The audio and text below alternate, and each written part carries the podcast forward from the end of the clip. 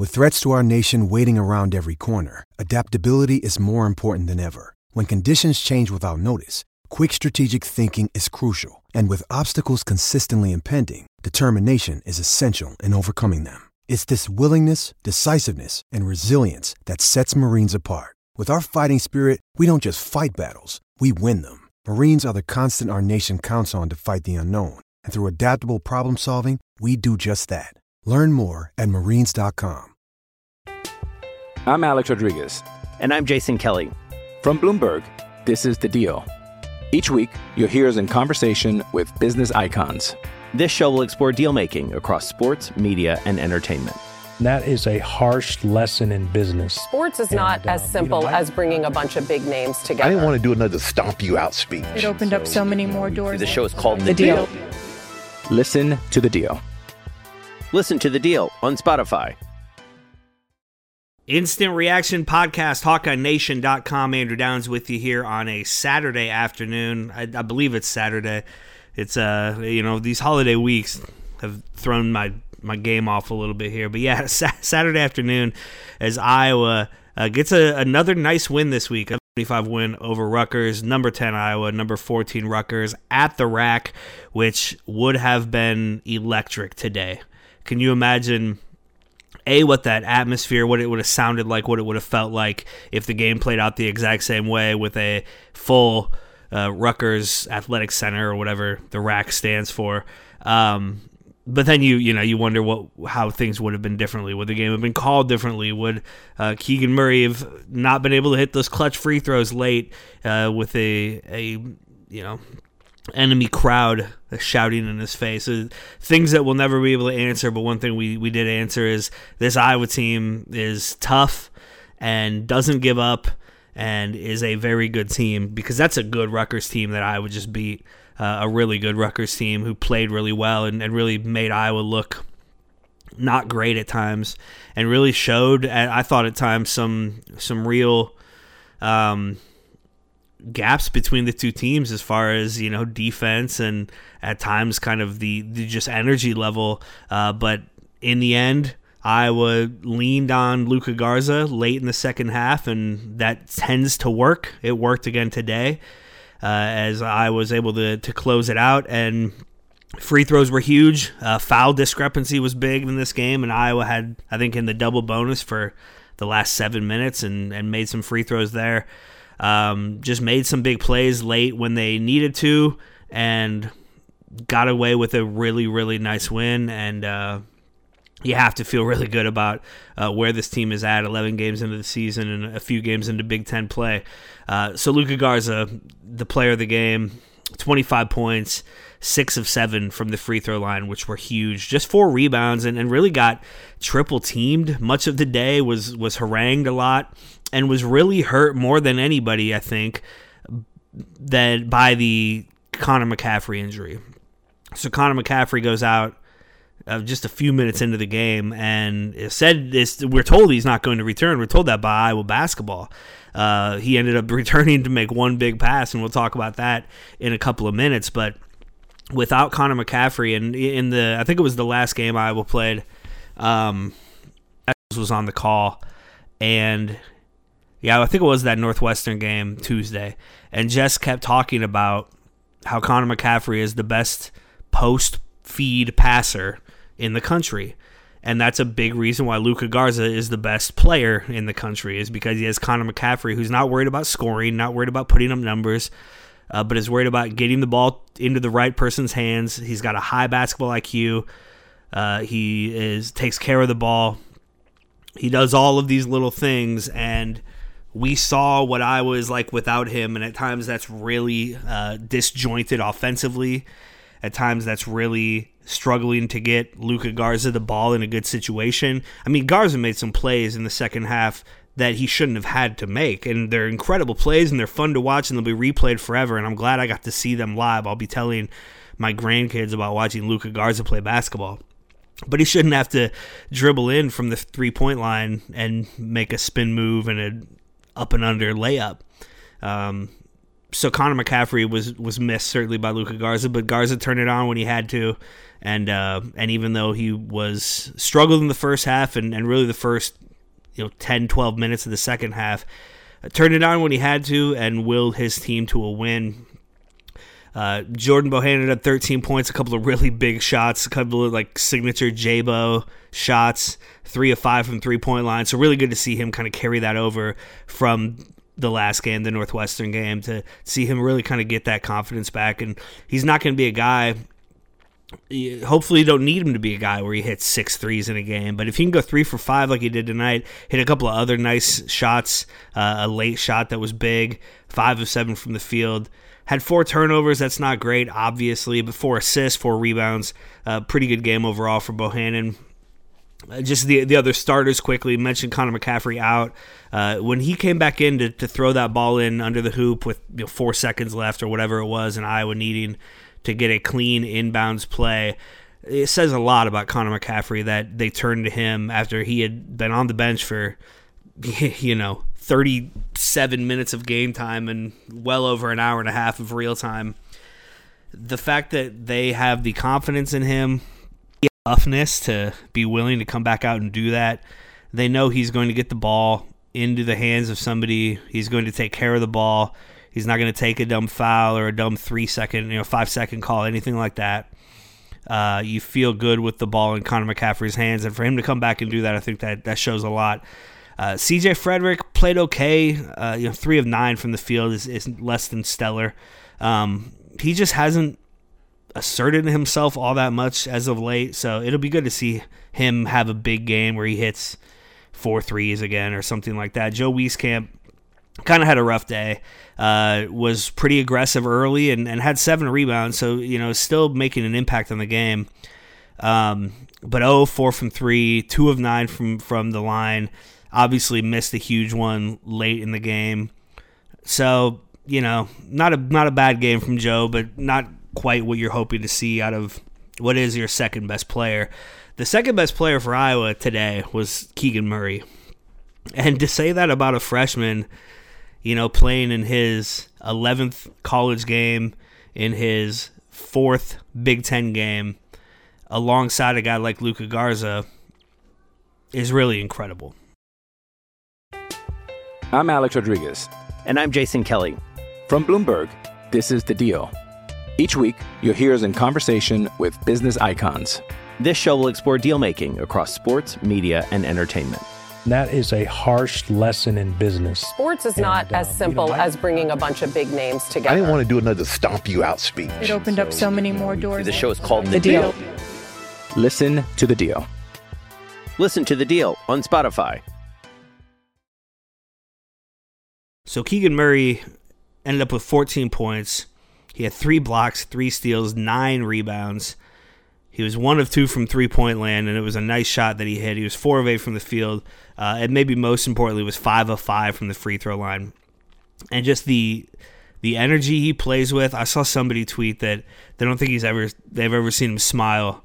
You know, he makes these big plays. He he gets these and ones. He gets this the biggest rebound of the game by far, and then two clutch free throws. And it's just kind of all business with him. It's it's like he expected to be able to do this, and and what a cool story this is turning out to be for him. Um, we I've talked about this, and he's just he's just continues to make the case that he's the first guy off the bench. He's the guy who, uh, what if if you know who knows how hurt Connor is if he's able to come right back. I mean, looked okay at the end there, but he didn't have to do much. Um, but when Connor isn't in, we saw that lineup against Northwestern, the four starters and Murray in for Connor, and it looked pretty good. Um, he needs to be the first guy in front of Patrick McCaffery and really in front of Jack Nunge, who had a good first half and, and ended up with a decent line, you know, seven rebounds, three blocks, five points, but struggled in the second half and, and doesn't have kind of the, or at least hasn't shown the ability to kind of change the energy of the game that Keegan Murray seems to have. He's got this like it factor. This you know it it feels like a different team when he's on the floor. You can't always say that about Jack Nunge or Patrick McCaffery yet. Um, you know, Dockets like to talk about Patrick McCaffery and the things he sees in him, and I like that. I think it's cool to to know that he, you know, other people see big things from him, and, and obviously he's a good player. It's all a little too quick for him still, and um, you know his impact in the Big Ten is probably going to be, you know, kind of like what it was tonight. You know, hit one shot, have a couple of rebounds, you know, play a handful of minutes. But Keegan Murray seems like a guy who can really make an impact. Speaking of other impact guys, Ahron Ulis and, and Tony Perkins got their first Big Ten minutes tonight today. Uh, Perkins didn't have the impact that that Ulis did. I mean, Ulis came in and it was a different energy. He had four assists and uh, just scored two points on two shots, but really felt different when he was in the game. He's got the the speed of Toussaint um, and maybe a little more um, polished already. It's going to be interesting to see. You know, did he make any sort of case to give him some more minutes uh, as Iowa moves forward? I mean, to get your first minutes in the first half against a top 15 team on the road in the Big Ten uh, is is pretty remarkable, and he he did well. The team looked good when he was on the floor. They really did. Um, so it'd be interesting to see kind of how that goes as well. And then Toussaint, uh, he played okay, didn't play a ton, didn't impact the game a ton. That's kind of the the rundown. Rutgers had five guys, all five starters in double digits, but nobody got to, to the 20 point mark. Young was 17, was their leader. Ron Harper Jr., who's an Iowa killer, didn't have a great day. Uh, he hit some big shots and some time at times felt like he was going to be the killer. I mean, when Iowa was down by seven in the second half, it felt like Iowa was going to lose this game.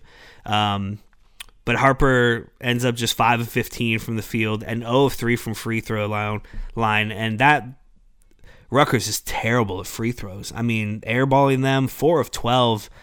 That's such a big difference. Obviously, it's a two point game, and Iowa made 18 free throws.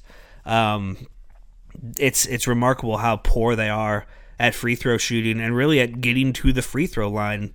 Um, and so so that was interesting. Johnson had a big big game for for them, and he's a big dude. 13 points and 10 rebounds, and at times made Garza look bad when Garza wasn't in there. Could kind of take over the game. Um, you know, Baker, Mathis, Young, they all played well. This is a good Rutgers team, and uh, when when Iowa hosts them in February. It's expect another good game, although every game is going to be like this. It it feels like, and I do want to again talk about that in a, a minute here, but quickly just going through kind of the team stats. Uh, the biggest thing that jumps out at you is that free throw discre- discrepancy. Uh, you know, Iowa shot 11 more free throws and made 14 more in a two point game. Just huge the rebound, uh, 16 offensive rebounds for Rutgers was such a huge part of this game. A big reason. Their second chance points, such a big reason uh, of why they were in control for a good chunk of the second half, really. Um, now, they had a lot of turnovers.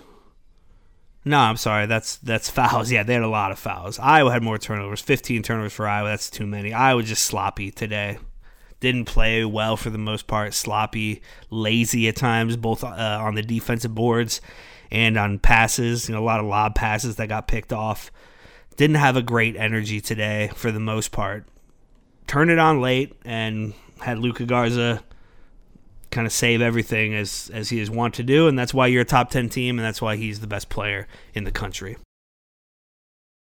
Want to wrap this up with just a, a quick talk about eh, kind of how I deal with these games. I mean, this this was a roller coaster of emotions in this game, and it's it's so interesting to just kind of step out of myself and and see how I'm reacting because what I found is it's not like most of you, I'm sure, it's not a logical thing. It's emotional, and so even if I know I'm acting ridiculous or the way I'm thinking is ridiculous, it's still the way I'm thinking and it's still the way I'm acting. It's a knee jerky thing. Um, the best I can hope to do is is then analyze it after the fact rather than uh, try to change it during the game because honestly I don't I don't want to change it. I mean this is what being a fan is. It's it's riding the highs and the lows of games like this and and why I'm so happy right now, why I'm full of adrenaline, why I'm excited, why I'm you know this the next yeah, this afternoon and evening are going to be great now because Iowa just won this game. Um, where they're one shot away from all of that being the opposite, me being down, kind of talking like this, just kind of, you know, looking at things like this way. And uh, being a little worried about how I'm going to feel the rest of the day, and you know, being conscious of not being too upset, uh, you know, about a stupid basketball game. And so it's just interesting the the way I was telling my wife, like when Iowa is losing a game, I feel like they're never going to win another game, and then they'll hit two shots and take a lead, and I feel like I was never going to lose a game again.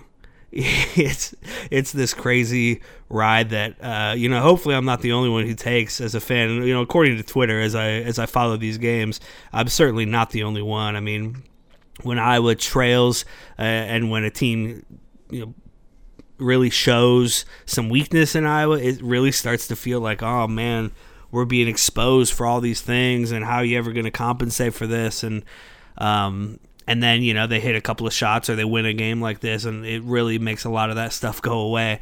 It's just a, the the part of being a fan of these kinds of sports, and this is all a way to say that you know gear up, buckle up for this all season long. I mean, I know that every game is going to feel like this to some extent. You can hope for a blowout or two here or there in the Big Ten, and probably you brace for a double digit loss at some point in the Big Ten.